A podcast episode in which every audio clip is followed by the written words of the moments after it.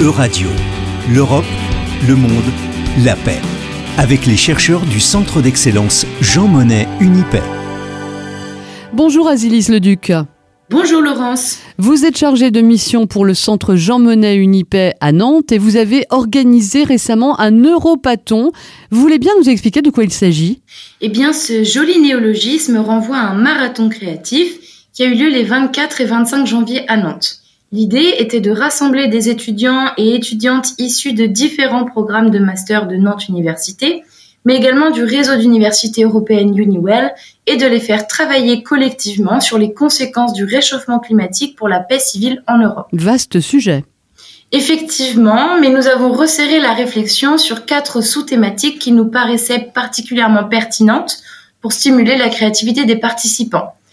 Euh, donc le bien-être en ville face aux événements climatiques extrêmes, la démocratie et l'état de droit en danger face au populisme, les déplacés climatiques et les questions d'intégration qui y sont liées, et enfin la gestion des ressources naturelles et des biens communs. Chaque groupe de travail devait choisir une thématique parmi les quatre, identifier une problématique concrète, puis élaborer une solution pour y répondre. Des solutions à l'intention de qui au juste? Eh bien, à tous les acteurs de la paix civile en Europe, à commencer par les collectivités territoriales qui seront en première ligne, mais aussi aux institutions européennes, aux milieux associatifs, aux ONG. Nous avons d'ailleurs fait appel à des experts du terrain pour lancer les étudiants.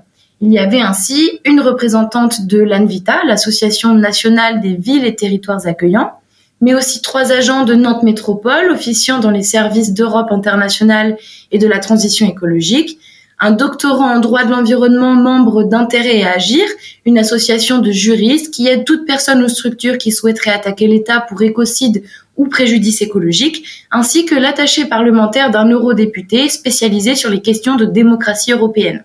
En complément, les réflexions collectives ont été nourries par un apport de connaissances scientifiques pointues sous forme de capsules vidéo sur chacune des sous-thématiques et réalisées par des chercheurs et chercheuses de Nantes Université. Franchement, il y avait de la substance. Et le déroulement, alors, euh, Azilise, vu les thématiques, les deux journées n'étaient pas, n'étaient pas de trop? En effet, c'est court, hein, mais euh, c'est là tout le principe d'un marathon créatif. L'idée n'est pas d'aboutir à des solutions finalisées, mais à des prototypes qui lancent une dynamique de développement.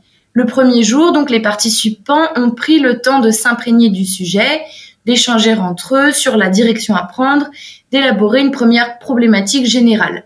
Le deuxième jour, ils ont resserré leurs problématiques, puis acté et maquetté leurs solutions. Tout au long des deux jours, ils ont été accompagnés par des outils conçus par les animateurs de Sensipod, l'entreprise qui nous a aidés à organiser l'événement. Comment avez-vous évalué les projets? Euh, Le jury était composé de scientifiques, d'élus et d'experts et notait la faisabilité du projet, son originalité, sa présentation et les maquettes proposées. Et est-ce que vous êtes euh, satisfait des résultats, Zélise? Globalement, oui. Certains se sont carrément motivés à réformer la PAC avec une vraie remise en question du système actuel et une réflexion très bien construite pour le rendre plus égalitaire. On ne peut nier que l'agriculture est un enjeu de paix civile, surtout en ce moment. En revanche, leurs propositions pêchaient un peu sur le critère de faisabilité. Les lauréats du premier prix ont inventé le veto vert, incarné par des bus électriques qui sillonneraient les villes et campagnes européennes afin de porter des pétitions aux citoyens dès lors qu'une loi votée au Parlement européen entrerait en contradiction avec la protection de l'environnement. Ainsi, si 15% des citoyens européens répartis dans au moins deux tiers des pays membres signent la pétition, la loi doit obligatoirement être amendée et repassée par le vote. Ils ont reçu un pass interrail pour voyager quatre jours en Europe sur un mois. Les deuxième et troisième prix étaient des cartes Etikado pour leur permettre de s'offrir des objets durables. Notre récompense à nous a été la sensibilisation réussie sur le lien toujours plus étroit entre transition écologique et paix civile en Europe, dont on a tous intérêt à anticiper la fragilité. Merci beaucoup Azilise Leduc et félicitations pour euh, cette initiative pédagogique. Je rappelle que vous êtes chargée de mission pour le centre Jean Monnet Unipaix.